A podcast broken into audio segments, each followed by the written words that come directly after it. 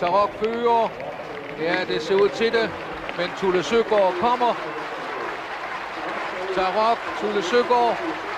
Tarok, Tulle Søgaard. Tarok holder. Fint traverne nærmer det sig målet. Og værsgo, Tarok foran Tulle Søgaard. Og så kom Talisman Sus på en fjerdeplads. Derby-sejren til Tarok. Velkommen til Travsnak i samarbejde med Travservice. Travsports entusiast, testejer og tidligere travpolitiker Peter Wilhelmsen giver et, i et længere interview et indblik i, hvordan det er at være medejer af Extreme og fortæller om fremtidsplanerne for hesten. Han giver også sit, sit syn på Lund og, og hvordan han ser fremtiden for dansk travsport. En ny struktur er på vej, men hvad går den ud på, og hvad er det, som pressen ikke må høre? Vi samler også op på Lexington-meetinget og har en snak om Sport Live, og til sidst i udsendelsen får I BS og Dyrbær, der taler kommunikation og kriteriet.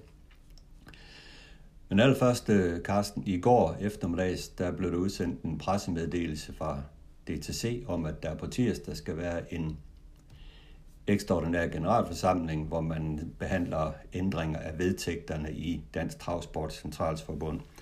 Man noterer den her pressemeddelelse, at øh, pressen ikke har adgang, og øh, som sådan er det også en meget kortfattet pressemeddelelse. Men hvad tror du, det hele går ud på? Det kan vi jo så selv begynde at spekulere i. Ja, nu, øh, nu, nu står der ikke, at pressen ikke har adgang. Der står, at man vil, øh, man vil fremlægge et forslag om, at pressen ikke må have adgang til den her generalforsamling på generalforsamling, til generalforsamlingens afgørelse. Og, og det, jeg fatter faktisk ikke, at man, øh, man skriver det i, i, i, den her pressemeddelelse. Jeg synes, at man bare... Øh, nu er det flot, at man øh, skrev, at der skulle være generalforsamling, ekstraordinær generalforsamling, fordi øh, øh, den ordinære generalforsamling mener jeg ikke, at man overhovedet øh, omtalte øh, på, på nogen måde, eller, eller indkaldte til. Så, øh, så det er jo altid en fremgang, at man øh, meddeler, at nu er der en ekstraordinær. Og så ville jeg da, hvis jeg havde været øh, bestyrelsen nu her, øh, Bente øh, ikke har oplyst øh, det her med, med pressen, men kom øh, med det som en øh, på selve dagen. Øh, og øh, med stor sandsynlighed, så er det jo heller ikke sikkert, at der var nogen repræsentanter for, for pressen, der, der møder op på den her generalforsamling. Fordi normalt er det jo sådan, at på DTC's generalforsamlinger, de øh, er jo i de senere år blevet overstået på under en time, og det er kun øh, fordi øh, oplægningen af beretningen, den, den tager så lang tid. Øh, ellers er alt jo klappet og klart, når de kommer, og jeg kan da ikke forestille mig andet end alt er klappet og klart øh, til, til på tirsdag, hvad det så er, øh, at der, der, skal, øh, der skal gennemføres. Og det, som der skal gennemføres, det kommer jo til offentlighedens øh, øh kendskab på et eller andet tidspunkt. Det, der, der er jo ikke noget, der skal kunne holdes hemmeligt i hvert fald. Nej, lige præcis. Øh, det hele det ser til lidt mærkeligt ud, men det er jo igen øh, alt omkring den her kommunikationsform, som, som vi oplever fra, fra Dansk Hestevedløb og fra DTC. Den er svær at gennemskue. Det er altid som om, at man forsøger at skjule noget, i stedet for at komme frem med tingene. Og det giver jo anledning til, at så må man jo selv begynde at spekulere. Altså, jeg forstår ikke rigtigt den der taktik. Nej, det, og, og, og den er jo også er over for de ansatte, som jo muligvis bliver berørt i det her, der er det da også helt forkert. Altså, det, det er da uansvarligt, og slet ikke i tidens ånd, at man agerer sådan. Nej, absolut ikke. Altså, det er jo i tiden sådan, at man er åben omkring øh, kommunikation. Det er sådan, det er, men øh, der er ligesom om, at øh, DTC og Dansk Gæstvedløb, de lever lidt i stenalderen. De er ikke rigtig kommet ud af, af stedet endnu. Men hvad skal, vi, hvad skal vi lægge i, at man skriver, at øh, desuden søger DTC's bestyrelse at få mandat til, de, til, fra DTC's medlemmer, baner og andre medlemsorganisationer til at færdigforhandle og underskrive aftalen om Dansk Travsport Centralforbund, Dansk Galop, Dansk Hestevedløb og Svensk Travsport hvad skal vi lægge det? Ja, altså... Øh, det her mandat, det burde jo bestyrelsen selv kunne tage i og med, at øh, der i bestyrelsen i DTC øh, er banerepræsentanter. Øh, og så er der jo så øh, to repræsentanter, der, der repræsenterer nogle øh, øh opdrætterforeningen, trænerforeningen, monteforeningen og så fik jeg sagt trænerforeningen, det ved jeg ikke. Men, men, men der er en tre fire foreninger, at de, øh, øh, de, de repræsenterer. Så, så den, den kunne altså være klappet og klart i, øh, i bestyrelsen. Og så er det jo selvfølgelig, hvis man skal lave nogle vedtægtsændringer, og det er jo nok det, man skal, men, men hvorfor kommer de vedtægtsændringer ikke ud på forhånd, så at flere kan tage stilling til det? Det, det er det mærkelige. Ja. Tror du, det er alene, at det er aftalen om svensk travsport, der handler om, eller handler det også om øh, den nye, øh, de nye strukturændringer, hvor, man, hvor vi jo spekulerer i, at, at DTC kommer til at afgive noget af deres magt til en mere øh, centraliseret styring fra dansk hestevedløb? Tror du, det også er på, på banen? Ja, altså mit gæt kan være lige så godt som dit. Øh, og det, det er det jo nok. Det er jo nok, øh, for ellers er der jo ikke nogen grund til at, at skal øh, holde dørene lukket. Øh, det, det, det må være noget, jeg kan ikke forestille mig, det må være noget, der, der, der medfører nogle personalmæssige øh, rokeringer her, som, øh, som, som, øh, som bliver afledt af, at man laver nogle nye bestemmelser, vedtægter i Dansk Transport Centralforbund. Sådan må det være. Ja. Og indtil videre, indtil på tirsdag og dagen efter, så må vi jo så øh, søge oplysninger der, om der kommer noget nyt ud fra, fra mødet og til videre. Men indtil videre er vi, er ikke, øh, kan vi jo kun øh, gisne. Men... Og, og, der, og der er gisne mange steder sikkert. og, og det er ja. da naturligt, ikke? Ja. Med, med den her form for kommunikation. Ja, lige præcis. Det er desværre sådan, det er. Men nu skal I få et interview med Peter Wilhelmsen, der jo som bekendt er medejer af Extreme. Han har tidligere haft mange kasketter på inden for sporten, også som værende bestyrelsesmedlem, bestyrelsesformand og direktør i, i Lunden, og øh, han har været hestejer i mange år. I det her interview, der får I et øh, godt indblik i, hvordan det er at være medejer af Extreme, og hvordan det fungerer inden for ejerkredsen, og han kommer også med synspunkter på, hvordan han mener, at det skal skrues sammen i Lund og dansk travsport i, i fremtiden, og det interview, det får I her. Så er det med stor fornøjelse, at jeg kan byde velkommen til Peter Wilhelmsen, som er medejer af Extreme og tidligere har været direktør for Lund og bestyrelsesformand i DTS, det danske travselskab. Vi skal tale om Extreme, din travsportinteresser og dine heste samt Lund og dansk travsport. Men Peter, lad os starte med Extreme, som med sejren i Europamesterskabet for femårige heste slog sig ind i Europaliten ved at besejre Ethos Kronos og elitbesvinderen Don Fanucci sæt. Eh, hvordan oplevede du løbet på Åby i lørdags? Jeg var desværre ikke til stede. Øh, jeg var på forretningsrejse i Afrika, så jeg så det på computeren, men øh, jeg måtte indrømme, at det gik noget i mig, da, da jeg så den fra start være så hurtig øh, og, og egentlig faktisk svarede en hest op af, af Eaters Kroners kaliber. Og at man kunne se, at han i grundlæggende godt kunne have fortsat med at svare den op, men valgte ikke at slippe. Øh, og, Ja, og da så opløbet kom, og der kom open stretch, jeg synes godt, jeg kunne se på den sidste langside, at den, øh, den sad med mange kræfter i behold. Og det viste den jo så også på, øh, på open stretch, at den var, den var fuldstændig overlegen. Man kan jo sige, at Sten har jo selv udtalt sig nogle gange, at han har, har været lidt kørt lidt uheldigt med hesten øh, andet sidste år. Og der må man bare sige, øh, som jeg også sagde til ham på telefonen, da jeg snakkede med ham efter løbet, at, at den her gang, der, der tog han i hvert fald revancen. Det var, det kunne simpelthen ikke køres bedre. Øh, de var jo mange gange, man skulle køre det løb om, så var det helt fantastisk. Så det er, ej, vi var som ejergruppe enormt stolte og glade, og ikke mindst på, på, på Sten Jules vegne og hans team selvfølgelig, for det store arbejde, de lægger i hesten. Ja. Føles det også som lidt af en revanche for, at han ikke kom med i det her jubilæumspokalen, som var et af sæsonmålene?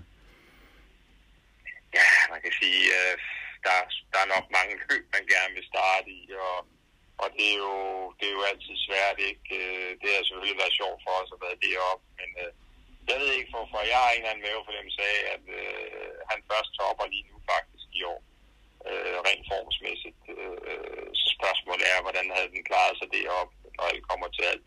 Ja, Etas Kronos var jo fuldstændig vild den dag. Øh, den lignede en, der kunne have løbet endnu stærkere, ikke? Så spørgsmålet er, om det egentlig ikke er bedre at se i bagspejlet, det der sker lige nu, Øh, nu er der jo lagt en plan, at den skal starte i morgen, ikke? og hvis det går godt, jamen, så går vi videre på Jersro den, den 30. oktober, hvor der er et, et, et jeg kan ikke det mere, det hedder se med mor. C.L. Müllers Memorial, jo. Ja. ja. ja, korrekt, korrekt. Og det er så planen, at vi starter i det, ikke? Øh, hvis, hvis hesten er frisk stadigvæk, og det bliver så nok sidste start for i år, så bliver den pakket sammen. Ja. Øh, Extreme er jo en af de heste, som jeg synes simpelthen skal oplevelse live. Han er jo gudsmuk og udstråler en karisma og intelligens og tro på sig selv, som man sjældent ser på en travheste. Hvordan ser du på ham? Jo, han er sjov. Altså, han har, jeg har jo haft mange heste selv, og min familie har haft sindssygt mange heste. Øh, og den har en fantastisk udstråling. Det er en meget, meget flot hest, meget atletisk hest at se på. Øh, men også sin egen herre. Altså, vi, min søn og jeg har nogle gange der kørt ned og sten og stået og givet den guldrødder. Og der er den, øh, hvad kan man sige, øh, han kommer, når han har lyst. Ikke? Altså, det er ikke det er på hans præmisser. Han ved godt, at han er lidt en, en, en, en konge. Øh, han har en, en, et meget, meget klogt hoved, og ja, altså den måde, at den, den egentlig står stille på, når der står i vindercirklen efter at have løbet øh, så stærkt, hvor de er pippet helt op, ikke? Altså lige så snart der får, får dækkene på, så ligesom der ved, nu skal den slappe af. Og det, det, det, det viser bare hesten. Den, den, den er lavet noget specielt, og det er jo også derfor, den kan det, den kan i nu, og løbetider, den kan. Den, den er, det er en speciel hest. Det er ikke noget, man øh, kommer til at opleve højst sandsynligt igen i sit liv, og vi har da også fået flere bud på hesten, ikke? og dem har vi indtil videre afvist. Og det bliver vi nok også ved med at gøre, øh, set i lyset af, som jeg nævner, at, at du får og oplever kun det her en gang i dit liv. Jamen, det er forståeligt. Øh, det er meget forståeligt, øh, og øh, selvfølgelig vil der, være bud på, på sådan en hest. Det er også forståeligt, men glædeligt at høre, at I satte sig videre med ham. Men du ejer Extreme sammen med Thomas Kofod Nielsen, Claus Overskov og John Sørensen i Stal Cosmopolitan. Hvordan kom det så egentlig, at I fik fingrene i Extreme? Jamen, øh, historien er, at vi, vi havde, der var faktisk, øh, jeg, jeg havde det, der hed Stal Chili, øh, og var ved at lukke det ned. Øh, jeg var en af de uheldige, der blev trukket ud af skat, og kunne godt se, hvad det her det, øh, ville ende hen af. Så jeg valgte at, at begynde at sælge hestene ud, og så spurgte jeg, om de kunne være interesseret i, at, at købe en anden part hver i de her tre heste. Og de tre heste var uheldigvis øh, skete det, at, øh, at den ene øh, måtte blive afleveret tilbage til opretteren, og den anden var syg og måtte aflives, og så havde vi jo Don Rossini, som øh, blev alvorligt skadet over på øh, Jersro og måtte aflives efter løbet. Men inden da, så havde jeg aftalt med Sten, at jeg ville have en ny på, på aktionen, øh, og, og, og havde ham i røret faktisk under, under budkrigen, hvor han blev ved med at sige til mig, Peter, det er den rigtige, det er den rigtige, og jeg sagde, kør, kør, kør. Og til sidst så endte vi så med at købe den, og, øh, og så havde, øh, havde jeg nævnt, viste ham det, at jeg havde købt den, og sagde, at de var selvfølgelig velkommen til at være med på den, og, og det sagde de altså, at det ville de gerne. Så det er egentlig sådan, det kom så i, i, i stik, og man kan sige, Claus er en, en gammel, øh, en gammel, en, en, jeg vil sige, en nyere ven i mit liv, men en meget nær ven, og Thomas er en god, også rigtig god kammerat, som øh, kommer fra, øh, vores børn går i klasse sammen, øh, så vi har lært at kendt dem gang igennem børnenes skole, øh, var udviklet et godt venskab. Og så, og hvad hedder han, øh, John, øh, jamen ham har vi jo altid snakket godt med på travbanen, ikke? Og, og han stod også og var frisk, og han er en frisk fyr, og en flink fyr, og en klog menneske, og, og ja, så var det nærliggende, at han også øh, selvfølgelig også er med på så, så det er det en gruppe i sammensat. Ja. Øh... ja. Vi har så købt, øh, vi har så netop købt øh, faktisk øh, to nye heste. Øh, vi har lejet en, og vi har købt en, øh, hvor John ikke er med, men der har vi så fået Claus Kulin med i stedet for. Okay. Der har han fået, han vil gerne være med. Vi stod og snakkede en dag på travbanen, og jeg har det sådan lidt, før jeg har prøvet at drive det her professionelle stald og har lukket det ned, og, og nu egentlig bare har det på sådan et øh, for sjov basis, så synes jeg egentlig, det er hyggeligt at være flere om det. Oplevelsen er, er, er den samme, om du har den alene eller øh, med flere. Faktisk er den egentlig sjovere med flere, fordi du har, du har glæden at dele med med flere, godt når du sidder. Okay. Stal Cosmopolitan, altså Cosmopolitan, det er jo noget, øh, tøserne, de drikker i Sex and the City, så hvordan pokker kommer på det navn? ja, det kan jeg godt fortælle dig. Det er, at vi er nogle drenge, der hvert år tager til Las Vegas, og der bor vi altid på Cosmopolitan, og de drenge, det er også Claus og Thomas blandt andet. Okay. Og der blev vi så enige om, at det var da skide skægt at kalde den Cosmopolitan. Stal Cosmopolitan. Så det kommer derfra. Så vi kan godt aflive den her med Sex and the City der? Ja, det, det kommer ikke derfra i hvert fald. Det kommer fra Las Vegas på, øh, på, øh, på det hotel, vi plejer at bo på. Det er helt fint. Peter, jeg oplever dig som en meget seriøs øh, med dine heste, og du bruger mange penge på den, i hvert fald gjort det tidligere, vil, vil det store sejre. Øh, hvordan spiller det egentlig sammen med at heste sammen med mennesker, som måske ikke har det samme mindset som dig, og som måske mange gange er tilfreds med, at hesten bare går godt? Ja, det, det har der også været nogle gnidninger, og det vil der nok også være, når du er flere om det. Øh, og specielt kan du sige, hvor, hvor du måske har nogen med, som også har en del forstand på det. Øh, der kan man godt have nogle forskellige øh, meninger og holdninger og synspunkter. Men jeg synes faktisk, at grundlæggende har vi altid øh, talt os ud af det øh, på en fornuftig og savlig måde og drøfte tingene. Og der, der vil der højst sandsynligt være nogle af os, der nogle gange føler, når der det ville jeg måske have gjort anderledes, og så er der nogle andre, der, vil, øh, der har en anden holdning. Ikke? Men, men grundlæggende vil jeg sige, hele vejen igennem har vi haft en, øh, har, vi, har vi fået tingene til at blive løst på en, på en savlig og god måde. Og, og det synes jeg er vigtigt. Okay. Altså jeg ved også for mig selv, jeg har også været med i nogle øh, heste, ikke? og ja, min opfattelse er jo, jo, jo bedre hesten er, jo mindre skal der egentlig til for at for, forstyrre billedet, hvor folk de begynder at blive utilfredse, fordi der er store forventninger osv. Kan du genkende det her? Ja, sagtens. Jeg kan sagtens kende det. Øh, og jeg er selv enormt perfektionistisk øh, og forventer egentlig det samme med de mennesker, der er omkring mig, og dem, jeg så arbejder med, ikke? At, at, at, at der skal leveres. Ikke? Øh, men, men jeg synes egentlig, at, at det fungerer, øh, det fungerer fint. Og, og, og, og du kan sige, problemet er jo, det er nogle gange, hvis der kommer nogle store tilbud lige pludselig, ikke? at, at øh, hvad så, hvor store skal tilbudene være, før en person måske synes, at vi skal, vi skal sælge, og så er der måske nogen, der siger, jamen vi får aldrig sådan op, de, de oplevelser igen, øh, eller i hvert fald sandsynligheden er minimal, at man får lov at prøve det igen. Ja. Og der, og der, der kan der selvfølgelig være nogle, nogle, nogle starter omkring det, ikke? men jeg synes igen, altså, jeg synes, at øh, der har været nogle episoder, hvor vi har måttet øh, tage nogle snakke omkring det, og sidde rundt om bordet og, og så videre, men, men grundlæggende er vi blevet enige, og grundlæggende er, er, synes jeg, at vi alle fire er trives godt i det og indforstået med, at øh, nu har vi en hest, og den øh, må vi se, hvor langt, øh, hvor langt den rækker, og vi har også en tæt dialog med Sten øh, omkring starterne. Ikke at vi vil blande os i det, men vi vil gerne høre sig det hvad han øh, går og påtænker sig, og hvorfor han påtænker sig det. Øhm, og så har vi sagt til ham nogle mål, vi har for næste år, at hvis, hvis det overhovedet kan lade sig gøre, at hesten er frisk, og viser, at den er frisk, jamen så har vi nogle drømme om næste år, og der må Sten så se på, om det kan lade sig gøre. Og hvis det ikke kan lade sig gøre, jamen, så kan det ikke lade sig gøre. Og kan det lade sig gøre, jamen så vil vi være ude, ovenud stolte og lykkelige, og, og, og, og, så må man tage det derfra. Og jeg gætter vel ikke helt forkert, hvis jeg siger, at Elite Loppe, det er et øh, første delmål. Jamen, jeg tror helt klart, at øh, vi er danske, øh, så vi så den gerne i Copenhagen Cup, og så så vi den gerne bagefter i Elite Loppe, og så så vi den gerne i VM øh, i USA. Det bliver kørt igen, så vidt jeg er orienteret øh, til næste år i oktober. Det gør det, ja. Jeg har selv, jeg har selv haft min familie, jeg har selv haft til start over to gange med nogle heste, og vi har haft nogle fantastiske ture med det, og, og det er både at, at ligesom fortælle de andre omkring, at der er selvfølgelig det med en flyrejse, men hesten er blevet mere og mere vant til at rejse, og, og, og, og en flyvetur på, på 7 timer kontra at sidde, stå, stå i en bil i, i 12 timer, og, altså de, de er så hardcore til det, mange af dem, så, så den del er jeg ikke så bekymret Så vi må se.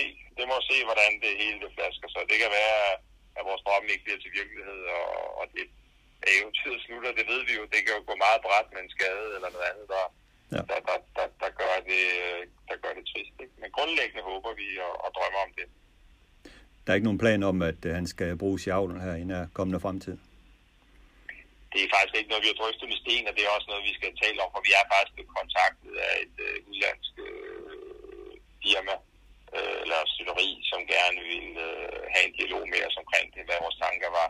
Men vi har slet ikke drøftet det med Sten, og jeg, jeg tror, det er noget, vi gør her nu efter den sidste start, og så tager vi en snak med ham om det, hvordan der er vi jo helt blanke. Altså, det er jo noget, vi slet ikke har forstand på, hvordan skal man forholde sig til det, og er det klogt, er det bedre at vente til næste år, eller næste år igen, øh, hvad er tankerne og planerne så det må vi have en dialog om. Man kan jo sige, at der er mange af de helt top øh, heste, de, de er jo i avlen om vinteren og, og performer stadigvæk fantastisk om, øh, om, hvad hedder det, over sommeren. Ikke? Så ja. vi, vi må drøfte med Sten, og så må vi se på det. Okay. Allwise S, Nighthall, Lunabrot er nogle af de heste, du ejer i de senere år, men hvordan ser din stalliste ud, øh, egentlig ud lige nu? Ja, men den er egentlig ikke, fordi den er særlig stor, og det, har jo også noget at gøre med, at øh, kan man sige, jeg har haft den der kedelige skattelse i køren, ikke? og den er heldigvis afsluttet nu og afregnet og betalt. Øh, og det er da også noget, jeg gerne vil, dem der indhører det her, som har tingene i, i et øh, anpartsselskab eller et, et driftsselskab af en eller anden art, at øh, man, skal, man skal være meget varsom, hvordan man, man driver det. Jeg troede, jeg var i god orden og i god tro, men øh, det, det, det var jeg så ikke. Og det var lidt trist. Og der er mange, der prøver at være kreative med at, at køre tingene på forskellige vis. Jeg tror, man skal passe på. Fordi de er, de er, de er dygtige derinde, desværre. Ja. Men øh, når det så er sagt, så har jeg privat, øh, jeg har en i Frankrig, jeg leger ud i øjeblikket. Den kommer tilbage her 1. januar øh, efter en legemål. Jeg synes, den øh, virker lidt kedelig, for at være helt ærlig, så jeg ved ikke rigtig, hvad der skal ske med den. Den har en fantastisk afstamning, øh, men, øh, og fransk indregistreret, men den, den, den virker lidt kedelig. Så vi må se, hvad der skal ske med det. Så har jeg øh, købt sammen med Claus og Thomas en italiensk åring efter Varing på auktionen. Øh, og så har vi lejet de her to, øh, eller vi har købt og lejet. Vi har købt et føl efter Beatrice faktisk, som jeg var med af, og Varing øh, okay. som far. Og det har vi aldrig prøvet før at købe føl. Men øh, vi var så trætte af at se priserne hele tiden blive så dyre på aktionerne.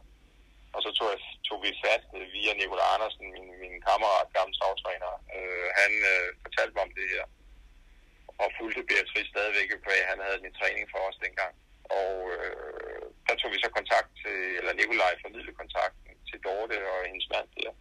Og der har vi så fået købt øh, følget, øh, hvor vi er fire om det. Øh, Claus Collin og Thomas, Claus og jeg. Og så har vi lejet en hoppe fra Nikolaj, som efter Smaragd, som jeg også har ejet. Okay. Det er også ret sjovt. Og, og øh, hun var, hun var blevet noget sårskade op til aktionen og, og måtte udgå. Og så tog jeg en dialog med ham og sagde, at man ikke var interesseret bare at lege den ud, og, i stedet for selv. Men det ville han egentlig allerhelst. Så den er råd til Italien, øh, står nede hos Erik Bondo øh, ja. til optræning, og skal være dernede til den er startklar. Og så må vi så se, hvad den skal, når den kommer hjem. Øh, jeg kunne forestille mig, hvis øh, alt er vel hos Sten, så er, det, så er det der, den lander, når den kommer hjem. Det skal plads. Jamen, det er nogle spændende heste på papir. så. Ja, altså afstamningsmæssigt er der ikke noget at komme med efter. Heller ikke den hængst, der blev købt. Det var også en vældig fin afstamning. Det var også en beregn øh. Så nej, det, det, det, det, de er fine på papiret. Ja. Så, så det er ikke så meget, jeg har længere, end, som jeg har haft førhen. Der var der mange. Ja. Du kørte jo dit første løb som 18-årig, og, og har travsportinteressen for din øh, familie. Kommer vi nogensinde til at se dig en solke igen? Det skal være, det, det er sjovt, ikke? Jeg, jeg går faktisk og drømmer om det indimellem, men det bliver en dag, når jeg ikke øh, har det arbejdsliv, jeg har i dag, fordi det nytter ikke noget. Man skal have tid til at og, og kan nyde det på, på den måde, det skal nydes med, og, og køre langsomme ture også, samtidig med, at man kører hurtigt og så videre. Og det er jo ligesom alt muligt andet. Hvis du ikke øh, holder det ved lige, jamen, så mister du også touchet. Og jeg kunne da godt mærke, da jeg tog det op igen for nogle år siden, der havde jeg også ikke samme touch, som jeg havde, da jeg var ung og kørte hos Torben Fischer, hvor jeg faktisk kørte hurtigt hver eneste lørdag, hvor jeg inde og træne. Om det var snevejr eller regnvejr, så stod jeg der. Og, øh, og det er det, der skal til. Det er, du, du skal lægge den tid i det, der skal bruges for at og, og egentlig være i køreform, hvis man kan sige det sådan. Ja. Så det har jeg gjort op med mig selv, og jeg har slet ikke afvist det, fordi jeg, jeg synes jo, det er sjovt, og jeg kan godt lide den adrenalin, der følger med, det, øh, med i det. Så det, det, det, det synes jeg egentlig kunne være skægt at gøre igen en dag. Men det kræver, at jeg har tid til det, og ikke, og ikke har det stressende arbejdsliv, jeg har. Okay. Men det vil vi se frem til, Peter. så det er altid sjovt at se nogle nye gamle mennesker i Solkien igen. På Lund, ja, ja, og Lund det er jo din øh, hjemmebane, og det er jo en travbane, som igennem de sidste mange år har levet et turbulent liv med gang i svingdøren i direktionsgang og mange skiftende bestyrelser. Og du har jo selv haft alle kasketter på, og har også som bestyrelsesformand ansat en kortliv direktør, Victor Federsen. Kan du prøve at beskrive, hvorfor det er så svært at være direktør for Lund, at man enten selv stopper eller bliver fyret med meget kort intervaller? Jeg tror, det største problem, vi har i dansk transport, det er økonomi. På den måde at forstå, vi har ikke penge til at lønne de folk, som grundlæggende måske kunne gøre en forskel. Øhm, de mennesker, der kunne gøre en forskel, er måske heller ikke interesserede, fordi de kan se, at historikken er, som den er. Så det er svært at tiltrække øh, nødvendigvis dem, som egentlig vil kunne gøre det, der skal de vil så heller ikke alligevel kunne gøre det, der skal til. Fordi du er op imod et system, som skal ændres. Øh, og før du får det system ændret, og her mener jeg selve strukturen for dansk travsport. Man skal simpelthen ud af det her foreningsliv. Det skal simpelthen skrottes. Man skal have lavet et, et, professionelt system, hvor man har et øh, grundlæggende dansk hestevedløb, der er et overordnet system for alle banerne. Og så kan, kan som egentlig har hovedansvaret for alle banerne og drifte alle banerne. Øh, og så har du et, øh, et for eksempel lån, jamen det kan være ejeren en fond for eksempel. Øh, og skulle man så sælge sådan en Lunds en dag, jamen så ryger de penge op i en fond. Og så må den fond jo beslutte, hvordan de penge skal allokeres i forhold til, hvis man skal bygge en ny travbane, eller man skal investere i skovbrug, eller og så videre. Jamen så kommer pengene derfra. Jeg mener grundlæggende, at man, øh, man skal ud af foreningen. Det er en, øh, det, det, det, det, det er ikke en måde, hvor vi får, får en mulighed for at kan, hvad kan man sige, øh, udvikle sport. Der vil være for mange der vil være for mange personer med særinteresse, som tænker med hjertet og ikke med hovedet. Der vil være for mange personer, som har beslutninger, eller kan tage beslutninger, eller være medbestemmende beslutninger, som grundlæggende ikke har, for at sige liv forstand på, forretning på det niveau, øh, der, der måske skal til, for at kan tage den beslutning, der skal til. Man kan tage eksemplet her nu, den øh, hele den ballade, der har været med, om man skulle køre en, øh, og lave et byggeri i Tostrup, eller om man skulle lave en, øh, en ombygning af Lund. Jeg mener, at, at det har været fint, at bestyrelsen har taget initiativ til at, at kigge på det. Jeg synes, de egentlig har gjort det meget fint med den proces, de har gjort, bortset fra, at man begynder at præsentere ting, som er i min verden øh, aldrig vil komme til at, og, eller egentlig vil komme til at give os nye øh, udfordringer. Hvis du tager en OP-model, jamen, så flytter du bare problemet over på et andet problem. Det kan godt være, at du får nogle nye forhold, men du får ikke nogen likider fri til, at du rent faktisk skal udvikle tingene. Hvis du laver en Tostrup-model, jamen, så får du opspist alle dine, dine midler i et, øh, i et nyt projekt, og så kan det godt være, at man mener, at man får noget renteindtægt, både fra den ene løsning og fra den anden løsning. Men hvad nu, hvis konjunkturen ændrer sig? Så får du lige pludselig ikke noget renteindtægt. Så kan du stå i en anden situation. Og så begynder man at tage nogle rigtig store risici i forhold til det. Så personligt har jeg hele tiden været lidt mere fortaler for, at man faktisk kigger ned mod sporten.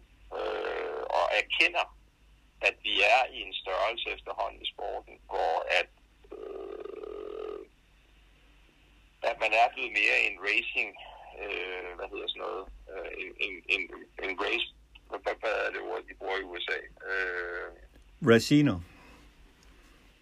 kalder ja, de der blandt andet. hvad det er, de bruger derovre, men, men hvor, hvor der er bare en, en bane, hvor, hvor der egentlig ikke er så mange tilskuere, og så, og så hvad hedder det, øh, og så bliver vi i løbet af vis live. Ikke? Og det er jo grundlæggende det, vi er i allerede i Danmark. Ikke? Altså, der kommer jo ikke særlig mange mennesker på banerne længere, eller det er næsten ligegyldigt, hvad for en bane du peger på.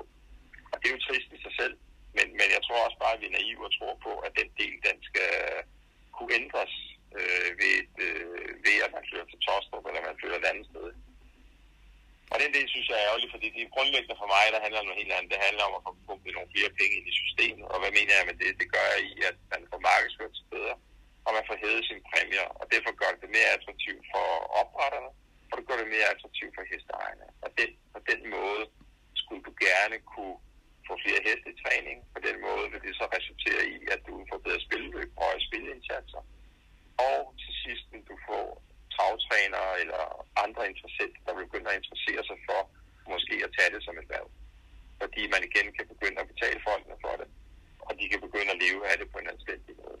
Så det er altså en cyklus, der egentlig er ret simpel, men, men øh, det virker som om, at man, man, man hele tiden kigger efter, at man skal finde nogle øh, løsningsmodeller, fordi igen, at man har folk, der ikke vil være, der ikke vil fraflytte Lund, fordi man har et hjerte der. Jeg har også hjerte der men du bliver nogle gange nødt til at sige, at, at, at sætte en streg i sand og sige, det, det er historie, nu må vi videre. Øh, og det synes jeg er ærgerligt. Der, der, der er for mange, der tænker på, på særinteressen, i stedet for at sætte sig op i helikopteren og kigge på det store billede. Ja. Øh, frygter du lige frem for, for Lundens øh, fremtid?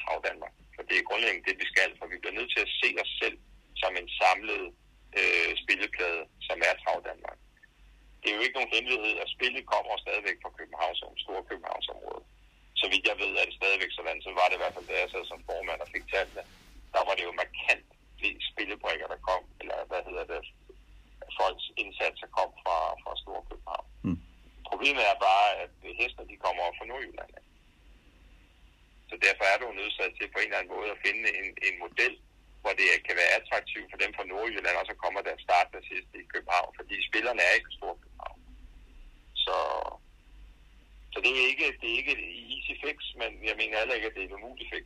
Nej. Eh, noget andet, man, man meget diskuterer lige nu, det er, hvordan banerne skal tjene penge i fremtiden. Altså, indtægterne for banespil bliver meget minimeret, og antallet af publikum er bare for nedadgående. Eh, hvordan skal vi se på de her baner i fremtiden? Hvordan skal de tjene penge til sig selv? Er det en anden struktur, en anden måde at tænke på, der, der skal gøre det for dem? Det er jo klart, at uh, har du en bane, hvor du kan bruge banen til andet end en, en, en travløb, så skal du selvfølgelig kigge på de muligheder. Ikke? Og det, det gjorde vi jo også dengang øh, og, og udnyttet og lege spilhandel til forskellige formål og restauranterne og så videre. Ikke? Altså for at prøve at tjene nogle penge ind, men man skal også bare være realistisk. Ja. Altså det, det, du skal virkelig have mange arrangementer, før det genererer penge. Det er, vi snakker ekstremt mange, før du virkelig begynder at generere den øh, potentielle indtægt, du skal have for at kan i gang sætte alle mulige andre initiativer, fordi man ikke har midlerne.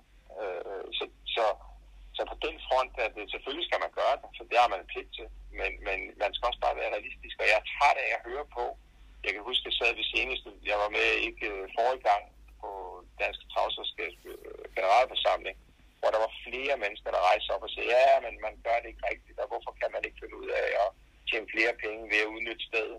Folk har ingen anelse om, hvor, hvor, svært det er. Altså, du, du konkurrerer imod København, hvor der er masser af steder, hvor folk kan, kan lege øh, og, og udnytte, øh, som også udnytter deres steder til store konferencer og koncerter og alverdens ting og sager. Og så glemmer folk bare økonomien i det. At, at den økonomi, der er i det, er ikke særlig stor kontra, øh, når du holder et arrangement til 100.000. Altså, så tror folk måske, at man tjener 50, men det gør du altså ikke. Du tjener måske 20.000 kroner, øh, når alt er gjort op. Og dem skal du holde mange af, før at det begynder at blive, øh, blive rentabelt. Og så begynder der et andet problem, der vokser. Det er jo de medarbejdere, de medarbejderstab. Så begynder du at få flere faste omkostninger til din organisation for at egentlig at kan opretholde de arrangementer, du skal holde. Så det er sådan en, det er en, en snebold, der vil, der, vil, der begynder at rulle, når du begynder at starte på det der også. Men man har pligt til at prøve på kreativ vis. Man skal bare være realistisk, og man skal være realistisk i sporten omkring, hvor meget man egentlig tror, man kan generere på det. Personligt tror jeg ikke, det er ret meget, når du gør det hele store regnestykker op. Nej. En anden vigtig ting, som man kigger på lige nu, det er jo den her Sverige-aftale, og her lige inden vi, har, vi optager her, så er der jo kommet en pressemeddelelse ud om, at der er en ekstraordinær generalforsamling den 19 i Odense i næste uge, hvor man skal kigge på, om vi skal underskrive den aftale med Sverige. Hvordan har du det personligt med den her Sverige-aftale? Jamen, jeg, jeg er ikke... Øh, jeg er nok en forkert at spørge. Jeg, synes ikke, jeg har sat mig grundigt nok ind i den, til at jeg egentlig kan sige, hvad, hvad, hvad der er plus og minus i det. Man kan sige, hvad er alternativet? Ikke? Er det ikke sådan, man skal tænke? Altså, hvad er egentlig vores alternativ? Selvfølgelig bliver vi lillebror i spil, men er vi ikke lillebror i spil allerede? Nu har vi bare været lillebror, når tidligere var det danske spil og, og, og det system. Ikke? Men, men hvad er vores alternativ, når, når man, når man, når man kigger objektivt på det? Jeg ved ikke, om du, øh, hvad, hvad du selv tænker. Altså, jeg, jeg må indrømme, jeg, jeg, er svært, jeg har svært ved at se, hvad vores alternativ er. Og man skal vel igen se på det, at svenskerne, hvorfor gør de det? Jamen, de gør det vel, fordi de kan se nogle muligheder. Men det er da klart, det har da været bedre at være herre i eget hus. Det er det altid. Det har da været bedre, at vi selv satte øh, vores rammer. Men, men øh, det havde jo krævet, at man blandt andet måske havde solgt lånet fra og havde flyttet til Skovbo. Så havde du kunnet nok være herre i eget hus. I hvert fald i en periode. Fordi så havde du haft økonomien til at kunne gå ind og ændre medinvestor i noget, i stedet for at du egentlig bare bliver lillebror i et stort system. Ja. Peter, jeg kan høre på dig, at du, du tænker stadigvæk meget over tingene omkring det rent travpolitiske, både på Lund og sådan generelt, og du har selv øh, brugt massevis af timer på det her ting. Øh, er du stadigvæk standby til at øh, give dansk travsport en tørn, øh, eller tænker du, at det, det er sjovere bare at eje heste og, og, og se dem i løb? Jeg vil sige sådan, jeg er blevet spurgt nogle gange, ikke,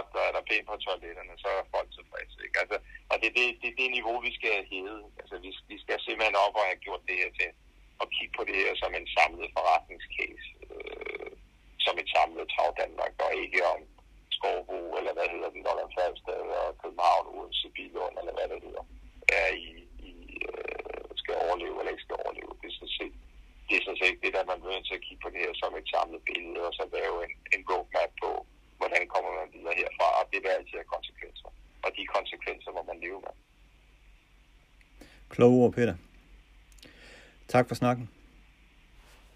Ja, velbekomme. Og Carsten Peter Wilhelmsen, han er en meget interessant øh, mand at høre på. Han har sine meningers øh, mod, og han har jo også noget at have i, kan man sige, i det han jo har meget stor erfaring i, hvordan det fungerer på det indre linje i dansk travsport. Han plæderer jo blandt andet meget for det her, at man skal skrotte foreningstanken på, på travbanerne, og så i stedet lave en mere centraliseret styring, øh, øh, hvor man fra dansk hestevæld ligesom får større medbestemmelse over, hvordan det skal fungere på banerne. Hvordan ser du på det?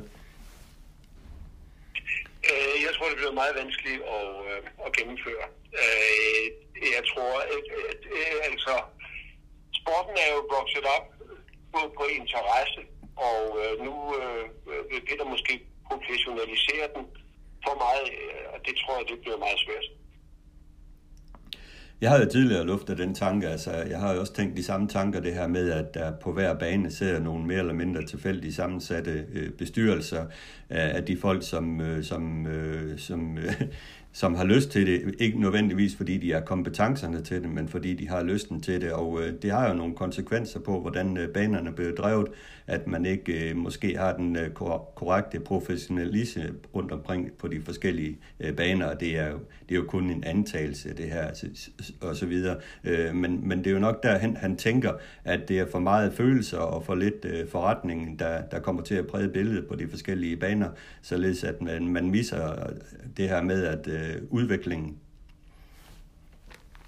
Jamen, det, det, og, og han har helt sikkert ret. Jeg siger bare, at det bliver vanskeligt at få gennemført. Fordi du er bange for, at så mister man øh, græsrødderne, og så, så mister man øh, jamen, jeg tror det, der skal drive det underliggende. Der er, som, der, der er også nogen, som ikke kan se det fornuftige i det her. Altså, der er ingen tvivl om, at en topstyring af dansk travsport øh, ville kunne øh, effektivisere øh, driften meget mere, end, end, end den er, er blevet i dag. Øh, men, øh, jeg tror også, men jeg tror også, man skal passe lidt på med, med, med græsrødderne. Ja. Han har også nogle tanker omkring øh, Lunden, som jo ligger der nært. Det, han, han ser jo gerne, at øh, han tror, der er en stør, størst øh, forretningspotentiale i at, øh, at øh, flytte hele Lunden til, til Skovbo fordi han ser det som værende der, hvor man får, får mest for pengene, man får frigivet nogle midler, man kan bruge til, at, øh, til drift og til at øh, føre sporten fremad. Han er bange for, at øh, hvis man vælger at blive på Lund eller bruger Høje-Toster-modellen, at øh, der er for store risici ved det. Uh, hvad, hvad siger du til det? Jamen, jeg kan godt se uh, Peters idé også, men, men stadigvæk så mener jeg, uh, at, uh, og så kommer jeg igen med, med noget græsrod, uh, fordi jeg vil jo sige, en, en placering af en ny bane i Høje Tostrup ville skabe øget interesse for, for travsporten generelt. Det ville være uh, the new kid øh, on the block, som, øh, som, som alle skulle se, øh, og som alle øh, ville røre ved.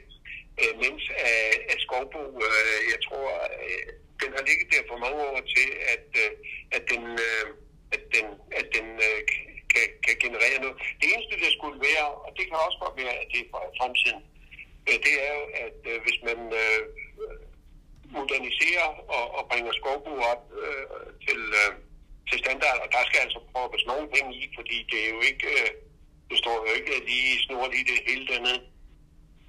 Øh, så, og vi taler nok 100 til 150 millioner i hvert fald, så, så vil der jo selvfølgelig være øh, en masse penge, som der kan bruges til, til, til pengepræmier.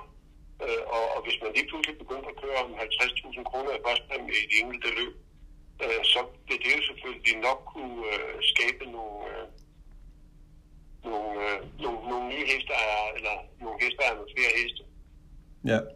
Men øh, men jeg, jeg, jeg, jeg, jeg vil meget gerne have ungdommen blev grebet af travsporten. Og det kan jeg ikke se, det bliver på, på skovbrug. Han har også nogle tanker om, at man skal begynde at se øh, travsporten i Danmark øh, som, som et hele, at det ikke er hver bane for sig selv, men altså man, man kigger på travsport som et hele i, i, for at skabe udviklingen, og øh, det er jo en meget fornuftig tanke her. Ja, det er jo sådan en topstyring der, som, som jeg også var inde på, det kan jeg godt se. Men det tror jeg bare bliver vanskeligt, øh, fordi der sidder nok nogen, som siger, det her, det, det, det er vi bedre til, end en over i, i Aarhus eller i København. Ja. Og det er jo så her, hvor de her strukturændringer kommer ind, som vi endnu mangler at se resultater af, hvilke tanker man har i de her strukturændringer, som, som er på vej, men som vi altså kun kan uh, gisne om. Du kan også prøve at se, øh, skulle Bornholm være med i sådan noget? Hvordan tror du, Bornholmerne de vil føle sig, hvis de uh, lige pludselig skal, skal styres af en person, der sidder i, i Aarhus? Ja, men der er også hele øh, tanken omkring uh, galopsporten. Hvor, hvor er de henne i det her billede her? Er de med, eller er de ikke med, og så videre. Det er jo også uh, en, en del af problematikken. Ja. Øh, jeg mener, nu på Fyn har man jo også formået at lave en meget velfungerende øh, hvad hedder det, businessmodel med, med den her erhvervsklub. Øh, man kan så diskutere lidt øh, øh, om, om dem, der, der står bag, de har været for dygtige til at, at lave en kontrakt eller ej. Men, øh, men i hvert fald så har de noget, der, der, der fungerer. Øh, og øh, det, kan, det kunne jo også være sådan nogle initiativer, de, de, de druknes, hvis det hele det bliver alt på toppen.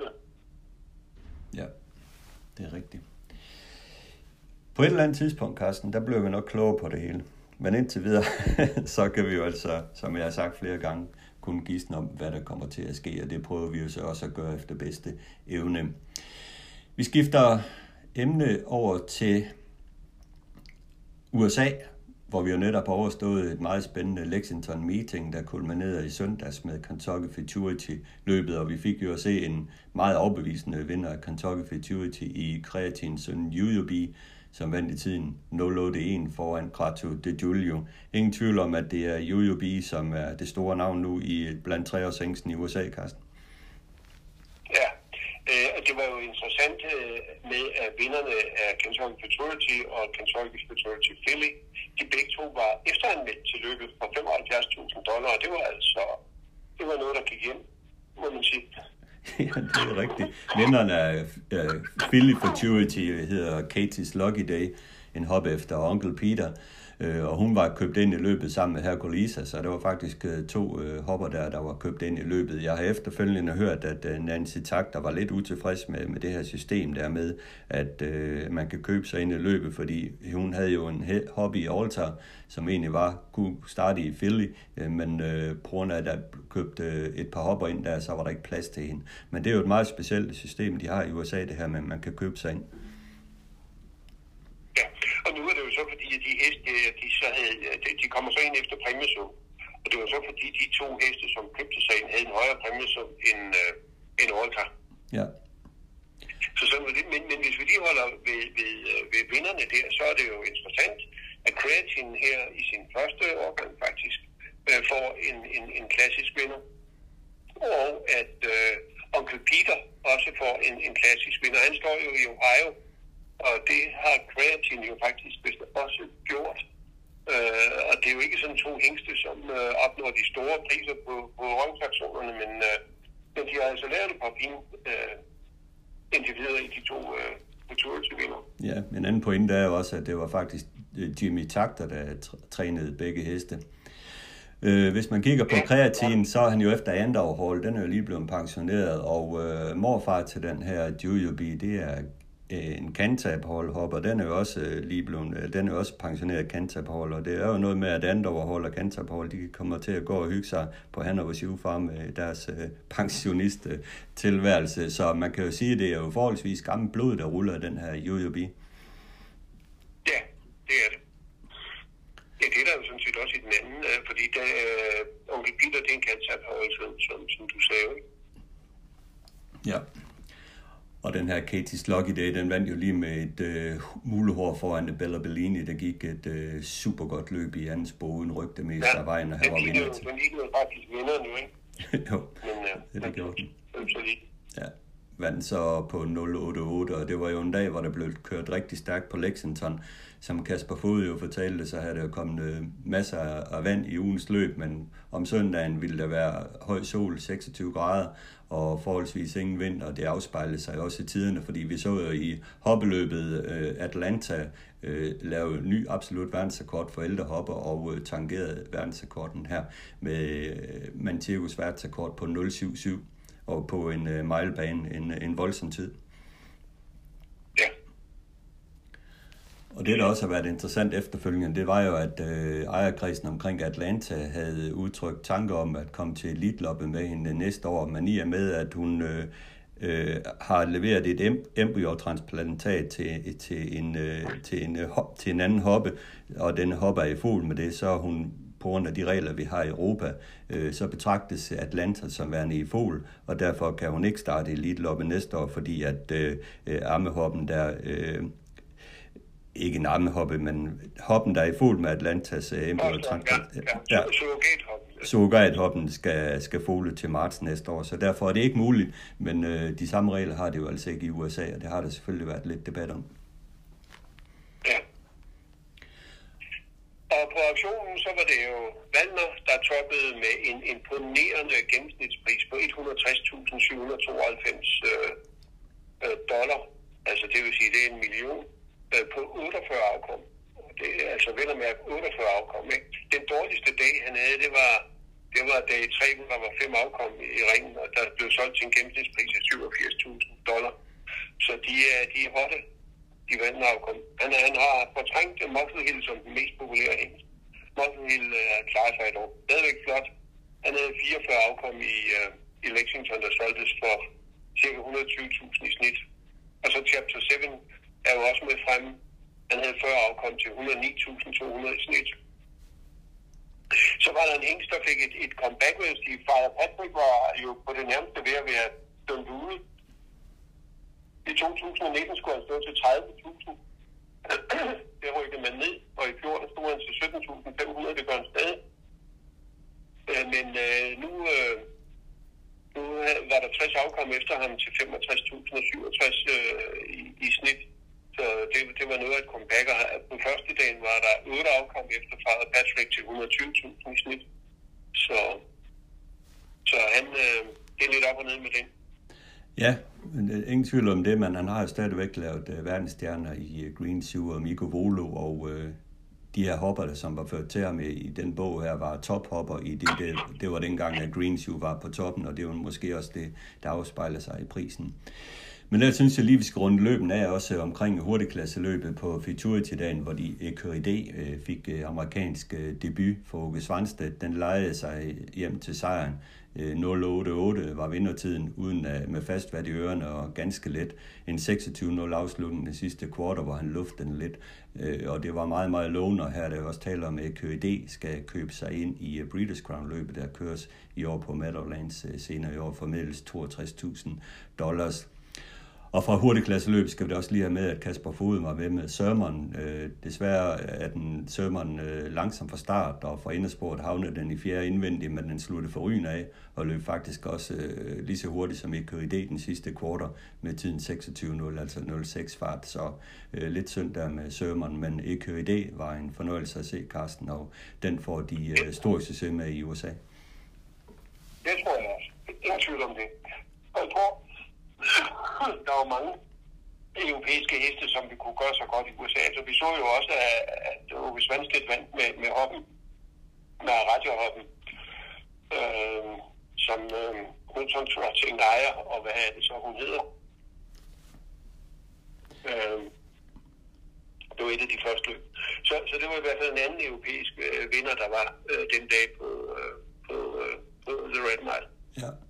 Altså, Åke, han havde jo en stor dag. Han vandt jo de to uh, consolation-løb til, til Kentucky Futurity med Rattle My Cates, en Love You uh, hængst, og så Splash Blue Chip, en, en hop efter EL Titan, en muscle hæng, uh, øh, hængst, og uh, han havde jo fem heste til start i Futurity, de var 3., 4., 5. og 6. Hans egen køretur, Delayed han over, var desværre stokkaldt, må man bare sige på dagen, og var helt væk. Men uh, 3., 4., 5., 6. på, på fem startheste i Futurity er jo heller ikke helt uh, skidt, så han havde da en topdag. Men lad os uh, vende øh, snuden hjem til, til Danmark og øh, lidt ansporet af et Facebook-opslag, som jeg så i ugens løb omkring, at folk var sure over, at uh, i søndags på tv-kanalen Sport Live, at man uh, valgte at sende floorball i stedet for kriterieløb fra, fra København. Øh, og jeg kan, jeg kan godt forstå, at folk øh, de er sure over det, fordi at, øh, de har selvfølgelig købt øh, Sport Live i en forventning om, at man skal se travløb på den kanal, men nu har den jo udviklet sig i en retning, der betyder, at man har et stort samarbejde med Dansk Idrætsforbund og viser forskellige sportsgrene, som ikke bliver vist på de helt store kanaler. Og blandt disse er floorball, og hvis man går ind og kigger på det, så har floorball jo faktisk 10.000 aktive medlemmer i Danmark og fordelt på 168 foreninger, så det er jo en ganske stor sport, den her floorball, og potentielt kunne den godt trække flere seere øh, til Sportlive, end at de viser travløb, fordi travløb har jo også sin egen kanal i Fast Track. Så, øh, så på den led øh, kan jeg jo egentlig godt forstå dispositionen omkring øh, uh, Sportlive. Hvordan ser du på det, Carsten? Øh, jamen, øh, øh, nu ser jeg ikke selv Sportlive, men øh, jeg forstår godt de mennesker, som øh, i tidernes morgen, for ikke så mange år siden, tegnede abonnement på Dancer to Racing Live, som så stille og roligt gik over til at blive Sport Live, og som så skulle sende, øh, sende andre sportsgrene også. Og så vælger man ikke at, at, at sende den, den næststørste øh, klassiske travløb, som vi har, dansk travkvarter. Det kan jeg godt forstå, at de bliver sure over. Og, og, og, og helt ærligt, så øh, hvis det var verdensmesterskab i fodbold, de så sendte i stedet for, så kunne jeg måske tro, øh, finde ud af, at, det, at der var en årsag til det. Men, øh, men øh, nu så siger man, at det er, fordi man ikke kan få noget, øh, nogle feeds fra, fra, fra Fast Track, øh, der, der skulle være årsag til det. Den, det, den tvivler jeg holder lidt, altså. Men øh, jeg har efterspurgt et svar fra, fra Dansk Hestevedløb, men jeg har ikke fået noget på, hvor, om der er øh, samarbejdsproblemer med Sport Live og Fast Track. Ja. Vi har hørt fra øh, Sport Lives side, Flemming Kellerup, at, øh, at, øh, at, de ikke får, øh, at de ikke kan få feed øh, på stordag, på stordagsdag med interviews. Øh, men øh, vi har ikke hørt noget fra, fra den anden side, og det venter jeg så stadigvæk på at få svar på. Ja.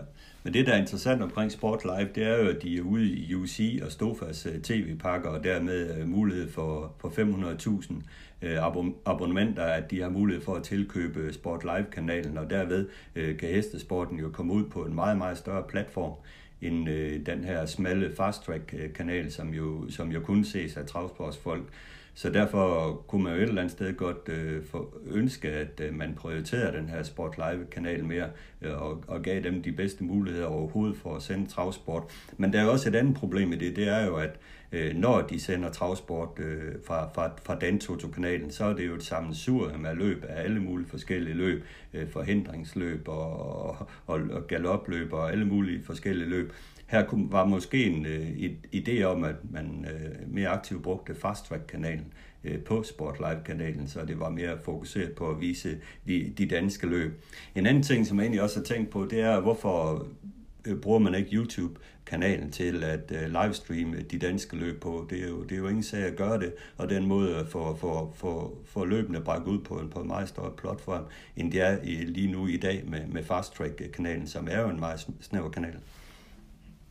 Men har jo gjort det i overgang, der, der streamede man jo løbende på Facebook i hvert fald, så, så man burde vel også kunne finde ud af at, at streame det på, på, på YouTube.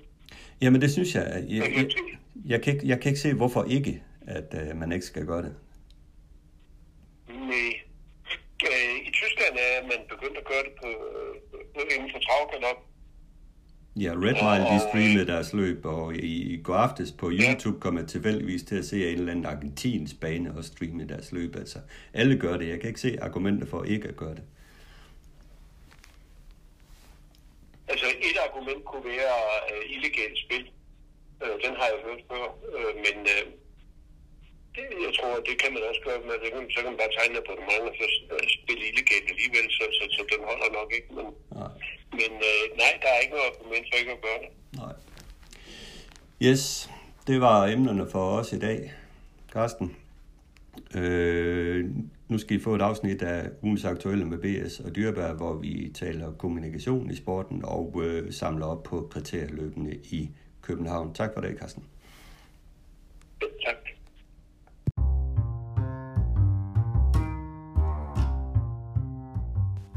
Ugens aktuelle med BS og Dyrbær.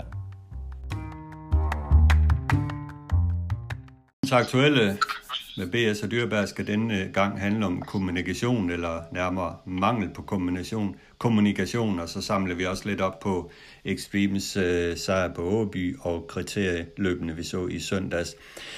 Allerførst, Bent, vi skal tale kommunikation i dag, eller mangel på samme. Hvordan oplever du, at øh, DTC Dansk Hestevedløb kommunikerer ud til jer, for eksempel trænere, øh, med, med, med information, I skal vide noget om? Jamen, der sker ingenting, synes jeg. Altså, og det er jo ikke for den sædvanlige negative at komme med det, fordi det, det er fakta jo. Der, der kommer ingenting om nogen ting. Øh, vi, vi skal ligesom alle andre læse det først, når det kommer på skrift øh, på deres øh, respektive hjemmesider, ikke? og det er også sjældent, synes jeg, at der er noget derude. Øh, øh altså min mening, så, så sejler det gevaldigt stadig i, øh, i DTC og Dansk Hestevedløb, og hvis man kigger lidt på personale udskiftning øh, i det danske hestevedløb, så er det jo en svingdør i øjeblikket, synes jeg. Den ene øh, journalist øh, træder tilbage efter den anden, og, og kommer i gang med lige en ny til, der dukker op, og det, det ser jo lidt, lidt tungt ud, ikke? at folk ikke øh, vil være derinde hos dem. Hvad taler I om, jeg træner indbyrdes og med jeres hestejer omkring det her? Jamen, vi taler jo om det, vi skal se at tale om nu, og det er jo mange informationer om både det ene og det andet, ikke? Øh, generelt synes jeg ikke, øh, så, så får vi ikke at vide, hvad, hvad der arbejdes med, og, og hvorfor. Altså, nu synes jeg ikke, det synes, at der sker noget. Og vel, nu kan jeg se, at der er indkaldt til en ekstraordinær generalforsamling i, øh, i DTC jo ikke, øh, men den, den bliver lukket. Der er ingen, der må høre, hvad der bliver snakket om, og øh, ja, det ved jeg, det, det synes jeg sgu aldrig, jeg har hørt om, at det skal være lukket, og der må ikke komme presset på. Det er for, der må ikke komme nogle kritiske spørgsmål, eller også har man ikke noget at komme med, og det er jo lidt sørgeligt. Ja, det kan man sige. Jeg har jo bemærket, at det norske travselskab, de holder også en general, eller et bestyrelsesmøde, jeg tror, enten bestyrelsesmøde eller generalforsamling, men det er lige meget, de har i hvert fald lagt deres agenda ud om, hvad de skal tale om øh, på, den her, på det her møde, altså ud til offentlig beskuelse. Øh, er det så noget, du savner, altså noget mere information bare generelt? Det er det da absolut. Øh, jeg jeg synes, at det kommer mig lige så meget ved, som, som, som dem internt. Ikke? Det, altså, uden os professionelle træner, for den tages skyld amatøren også, så er der jo ikke noget travsport, så jeg synes, at man skal have også med øh, ind over hver gang, og i hvert fald oplyse os om, hvad det er, man planer man har, og hvad man taler om, og, øh, og hvad der er sket indtil nu. Øh, vi, de snakker stadigvæk om den her fælles øh, spillelov med, med, med Sverige og Danmark, ikke? men der er ligesom ikke øh, kommet noget ind i det nu. Og svenskerne har meldt lidt ud, men danskerne halter lidt bagefter der også. Hvad med jeres egen trænerforening? De er jo også med øh, øh, til det her ting her. Var det ikke derfor, I skulle have noget information? Jo, det var det absolut. Men vi har, vi har været lidt ude, øh, vi kan ikke blive med at give corona skyld, men den har i hvert fald været skyld i, at vi ikke har kunne afholde vores ordinære generalforsamling. Den er nu sat til den 18. november. Øh, og det er sådan set den første generalforsamling, vi har efter corona, øh, og vi har ikke været samlet, og der blev jo lige pludselig nogle problemer i vores trænerforening, kvad en, øh, en træner, der var formand for os, som, øh, som ikke er her længere jo ikke. Og der måtte øh, en af de andre træde til udefra, og det var Kai Vestergaard, ikke, som fik det pålagt lige pludselig, og han har faktisk siddet alene med, med jobbet i det andre, der sad i, i øh, vores bestyrelsestrænerforening, de trak sig. Så øh, desværre halter vi også selv lidt efter det, men det har vi så øh, haft gode grunde til, kan man sige, og ikke, for vi har haft muligheden for at lave noget nyt, men jeg håber, vi får en, en slagfærdig og, og stærk øh, ny trænerforening med, med nogle gode øh, folk, der vil tage sig lidt af de forskellige job, når vi nu holder generalsamling. Frygter du det her med den manglende kommunikation og, og hvad retning af travsporten skal i, at det, at det koster dig og andre træner kunder, at ligesom hestejerne er, hen, er henholdende til med, hvad de skal gøre af hensyn til investeringer? Jamen det er jeg slet ikke tvivl om, det, det kan jeg da mærke allerede nu. Øh, nu er jeg nok ikke den, der er værst ramt i det. Jeg har nogle gode gamle kunder, men der kommer der absolut ikke nogen nye ind, vel, fordi øh, ingen ved rigtigt, hvad der, hvad der skal ske og hvad der sker. Vel. Øh, det er jo total øh, mangel også på markedsføring fra, fra Dansk Hestevæld og DTC, synes jeg. Ja, ja, så kan vi sige, hvorfor gør I det ikke selv i træner? Det synes jeg, vi gør hver eneste dag, når vi rejser rundt med hesten og laver gode resultater. Ikke? Jo, men vi skal have lidt mere opbakning øh, fra de øverste organisationer for rigtig at kan sælge varen, og det, det, øh, der sker ingenting efter min mening. Øh, skal jeg give et, et, et, et sjovt eksempel, så er det øh, Vældesbladet er jo åbenbart blevet nedlagt. Det er lige kommet frem nu, at det bare skal køre digitalt. Ikke jo? Øh, et blad, som mange glæder sig til at få hver måned, ikke? for at læse om nogle nyheder. Det er jo selvfølgelig blevet så tyndt efterhånden, at uh, der kun var en hel del farvefotos, ikke jo? men øh, førhen, øh, der var der mange gode oplysninger i Vældesberg, i det månedlige Vældesberg. Ikke? Der stod, hvem der havde øh, købt og solgt heste, for eksempel. Ikke? Øh, og andre gode ting. Der var propositioner med ud. Ikke? Jeg ved godt, vi lever i en digital verden, men øh, folk kan nogle gange godt lide at have sådan nogle ting her på tryk, jo. Ikke? Øh, så blandt andet de ting, de er også ligesom skåret væk, og, og vi har ikke fået at vide, hvorfor jo. Øh, der er så mange visser, synes jeg, desværre. Jamen det er det. Øh, jeg kan da også huske, at der var der mange ting, jeg læste med glæde om i det gamle vedløbsblad, blandt andet om, hvem der var døde og hvem der var kastreret. Det synes jeg, der var morsomt. Altså, det kan godt være, at det, det virker bizart, men altså, øh, sådan, bare sådan generel information, generelt også, som du siger, med, med ejerskifter og så videre, var det jo også en liste over. Og de der ting var det jo noget, man pløjede igennem hver gang. Altså, det var da vigtig information. Jamen det er det, jeg mener. Ikke? Det, det, det, det var det absolut, og så siger de, at det kan I bare gå ind og se ind på nettet. Ikke? Altså, ja, det er klart, vi kan, men, men det er nogle gange ikke alle, der er eksperter i det der, og får det gjort jo vel. Nu når der kommer et blad, som vi kunne ligge rent ud sagt ude på toilettet, ikke? når vi sad der og lige læste det igennem, som du selv siger, og fik de der informationer, som vi må ikke lige, måske ikke havde observeret i dagligdagen. Jeg synes, de var guld værd, og jeg synes, det mangler, og jeg synes, det var en af de ting, man burde sætte og lave som, øh, som medarbejder ind på, øh, på dansk hestevedløb jo ikke. Men det, det er ligesom, mange ting bliver skåret væk, og, og, og øh, det er jo lidt det samme, kan vi sige, med vores, øh, vores forhåndsinterview med os trænere, eller kuske og, og amatører også med chancer med hesten. Ikke? Det er jo ikke alle baner, der... Aarhus, de gør det selv jo ikke. Øh, andre baner, de har ikke noget lagt ind længere om øh, med, med tips fra os eller kommentarer til vores heste. Jo vel. Det, jeg synes, det bliver sådan ligesom at sløjfe det hele, ikke? og det gør jo, at folk de mister fokus og interessen for det, efter min mening. Ja, ja gode argumenter. Det, det synes jeg bestemt. Men øh, det er noget, vi kommer til at tale øh, meget mere om øh, senere. Det er slet ikke i, i tvivl om, Ben. Men lad os skifte emne til det rent sportslige. I lørdag så vi jo Extreme vinde europæisk øh, femårs championat for, for Sten Juhl. En fantastisk sejr og virkelig noget, der var med helt ind i hjertet. Jamen, det var jo lige det var også sådan en ting, vi manglede, ikke? og den har man da heldigvis været god til at sælge lidt, synes jeg. Ikke? Nu har Sten Juhl også selv hjulpet godt til, eftersom den ryger ud igen i, i her i eftermiddag i, i Aarhus, ikke? Øh, mindre end en uge efter den lavede den kæmpe præstation. Det var der jo ikke nogen, der havde regnet med, at den skulle have et hurtigt job dernede, men øh, jeg forstår ham da ganske udmærket også. Det er bare synd for vi andre. Men øh, tilbage til præstationen, så er det øh, fremragende hest, den der, men det har vi jo set inden det også jo, den dag den vandt på, på 9 på Lunden, glemmer vi heller ikke sådan jo vel. Øh, jamen den har sådan en udstråling, øh, hesten, ikke? Den løber der og, og kører ørerne frem og tilbage og, og venter på signaler fra Sten Juhl, ikke? Så, så øh, det, det, øh, ej, det kunne vi, om den ikke kunne blive en reklamehest for, for dansk travsport. Jeg har en dame, der kan gøre det også, jo ikke? Så har vi to. ja, det kunne man da håbe, at, at Extreme og Sten Jul kunne blive noget, man kunne bruge i hvert fald i fremtiden som god reklame for travsporten.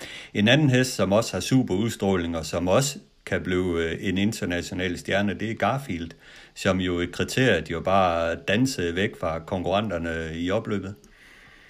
Det må man sige ja til. Den er øh, overgang totalt overlegen på nuværende tidspunkt, ikke? og overvinder jo som øh, lige så stor favorit som måske Festival of Speed gjorde tidligt øh, her på fire sæsonen, ikke? Øh, og måden den gør det på, det er, det jo, det er jo ren overstyrke, ikke? Øh, som de andre de slet ikke har. Det virker til, at han kan bare køre, når det passer ham hjemme med den, ikke? Jo, øh, har ikke rigtig fyret den af fra start, det er ingen tvivl om, den kan også jo, men det er jo ikke nødvendigt med den måde, den kommer dansen forbi de andre på, jo, og øh, ja, det, det, det, kan også blive noget ud over det svanlige. Det er det jo allerede jo fremragende hest at kigge på. Det er sådan noget, det er sådan nogle profiler, vi gerne vil have jo, ikke? Altså ekstrem øh, Garfield, Flowert også for at tage den med også jo, ikke? Det, det kan sælge sporten lidt, og så må vi bare håbe, at, at øh, dem, der sidder bagved os, de forstår og udnytter det. Ja, det skal jo også markedsføres øh, korrekt øh, på forskellige platforme og så videre. Det, der, ligger, der i ligger der jo også en god opgave. Og det, det, det er jo der, vi jo simpelthen kunne sige, at der, der mangler et, øh, et, et, måske et månedligt blad med trygt, ikke med, med historier om de her hester, og hvad de skal, og hvad de har gjort, ikke? Og, og tale med forskellige personer rundt om det. Og jeg ved godt stadigvæk, det bliver gjort på øh, dagligt ind på de digitale medier, men øh, jeg, jeg tror, det fanger mere på tryk simpelthen jo. Øh, og man skal ud have fat i tv, når de her heste de starter og sådan noget, ikke? men nej, der sker ingenting. Hvis vi lige kigger på, på hopperne, synes jeg også, at, der, der, det er meget spændende på hoppeforten. Jeg går on jeg tog spids, som jeg havde forventet, som du ikke havde forventet, men så må man jo så også sige, at hun havde en dårlig dag, fordi da Knud skulle køre med en, øh, der var der ikke noget at gå med. Og jeg har også talt med Knud om det, han fortæller om, at hun var hestegal på dagen, og derfor var knap så, så gåløsten, som hun plejer at være. Kan du genkende det her med, med hestegal øh, hopper, der det, det, kan, det kan berøre dem rent psykisk? Ja, det gør vi mange af dem. Jeg, ved ikke, det psykisk er det selvfølgelig ikke, men de har bare ikke øh, lysten den dag der. Vel, der render de bare vifter med halen, nogle af dem, ikke, og, og går, holder bare den fart, de nogle gange er i. Jo. Nu tror jeg også, det bliver lidt forkert for Knud i det, at han øh, selvfølgelig kom så lidt til spids, ikke, og, og havde værst konkurrent i ryggen.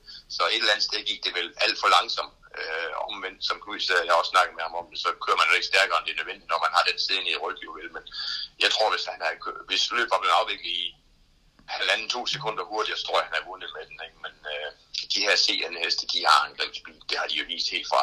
De begyndte som toårige. Ja, det er fantastisk. Altså, den her Gabi han sluttede jo forrygende af, hang lidt ude i sporene og gik øh, til stregen. Wishing Stone, Lipstick Jungle, Lipstick Jungle og så mor til, til Dumbo, ikke? Altså, det er jo en fantastisk følgehoppe hende her. Ja, jo, det er jo imponerende, det kunne vi jo se, ikke? Og, og, og hvis vi lige skal tage Golden CN også, hvis den har byttet position måske med Gabi CN undervejs, så tror jeg, at den har speedet forbi. Ikke? De har jo en utrolig speed, de to hopper der jo ikke, og, og lukrerer på, at de andre, de samtidig kører øh, på hinanden jo ikke. Så det, det øh, er flere i den overgang. Øh, hvis vi skal sammenligne det med Hengsen, ikke, så er der en Garfield og de øvrige. Ikke? Her synes jeg, der er nogle hopper, der sådan, øh, hvis de får løb, så kan de vinde de der hoppeløb indtil videre. Der er ikke nogen, der har, har manifesteret sig som, som den absolut toppen lige nu jo. Nej, og Global Janke var jo den, der blev sortepæret den her gang. Jeppe, han kunne jo bare sidde med skuffet og, og kigge på, at han aldrig fik chancen. Jo, jo, men, men øh, nu fik han ikke spids, så skal han nok heller ikke købe i døden med den jo vel. Så, så det er jo det, det der er med nogle heste, skal have det gemmes på den måde der, og det, øh, det skal de vel også begge se en hesten, ikke? Øh, vi, vi så jo forrige gang, der, hvor Golden Sea sidder ude i døden, ikke, og gik faktisk et fremragende løb. Man kunne lige nok ikke vinde derfra. Jo, vel. Så hopper, de, de, der er ikke mange jernhopper, der kan tåle den hårde vej, der de skal have løbet enten spids eller gennem jo, ikke? Og, og derfor er det lidt af en spændende overgang, hvor der, der er flere gode emner. Ikke? Øh, ja. Vi vil tage Sten Juhl kørt frem i døden med, med Gloria Line, som har været en af de fremtrædende i lang tid. Det tåler hun heller ikke. Jo, vel. Så der, jeg synes, der er mange øh, positive visser til næste sæson med de der det er der i hvert fald. Øh, og var de her to løb øh, rigtig sjove, så må man så sige, at Liga 1-finalen var, var bedrøvelig. Men øh, det kan Slides jo Easy og Knud Mønster ikke gå ved, at de andre, blandt andet der selv, ikke havde interesse i at skulle ud og gøre noget undervejs. 21 tempo på et tidspunkt, det var jo bedrøveligt at se på en Liga 1-finale. Ja, det er sørgeligt. Vi har ingen hurtig klasse, jo. Altså er vi nødt til at konstatere, når det er en 12-årig. Og den er, den er fin. Det er ikke noget for at, at sige noget om Slides og Easy, men øh, den er øh, faktisk dominerende stadigvæk jo i den klasse. Ikke? Øh, omvendt, øh, så forstryger man altid bag, at man ikke satte sig udvendigt på den, ikke? da jeg kunne gøre det med 1000 igen, jo, ikke? men jeg fik besked på at give den her et godt løb efter noget sygdom, jo, ikke? og jeg sad med lige så meget spart, som, øh, som Knud nok gjorde, jo, ikke? men, men ej, det var ikke, øh, det var ikke en Liga 1 finale værdig, sådan et løb med 60.000 til vinderen. Nej, det var, det var da rent sagt kedeligt at se på, men det er jo ikke første gang, at sådan en Liga 1-løb øh, er, er blevet gjort på den her måde her. Det er ligesom om, at øh, feltet det sætter sig lyn og så er der ingen, der, der tør, kan, vil øh, gøre noget som helst før i opløb, og så kører man efter en mindre placering. Ja, det er det, der sker der, ikke? Og, øh, jeg sad bagved ikke, og fik 30.000 dejlige kroner hjem med en hest, ikke? Som, som havde tvivlsom form, ikke? Og, men, men det er jo ikke... Øh, det er jo hverken spillebar sådan et løb, eller, eller se værdigt ved jo. Men øh, det kan vi jo ikke gøre noget ved, når der ikke er flere emner der i, i sådan et løb. Så kan vi nok sige, der mangler jo også ekstrem jo, og ikke, så, så tog en anden opgave jo ikke. Men, men vi får forhåbentlig nogle af de her nu har vi ekstrem næste år, måske til sådan nogle løb, øh, en festival of speed, der vokser op i den klasse der jo ikke jo. Øh, og jeg synes, der er flere af de der F'er, jeg håber, der, der kan begå sig op i hurtige klasse heste. Vi har Fossa, ikke, der, der har slået til igen og sådan noget. Så det, jeg tror, det ændrer sig lidt næste år. Det kan vi håbe på. Tak for snakken i dag. Selv tak. Tak fordi du tog dig tid til at lytte til Travsnak i samarbejde med Travservice. Har du input, idéer, kritik, ros, ja hvad som helst til podcasten, så giv mig en mail på adressen henrikdyrberg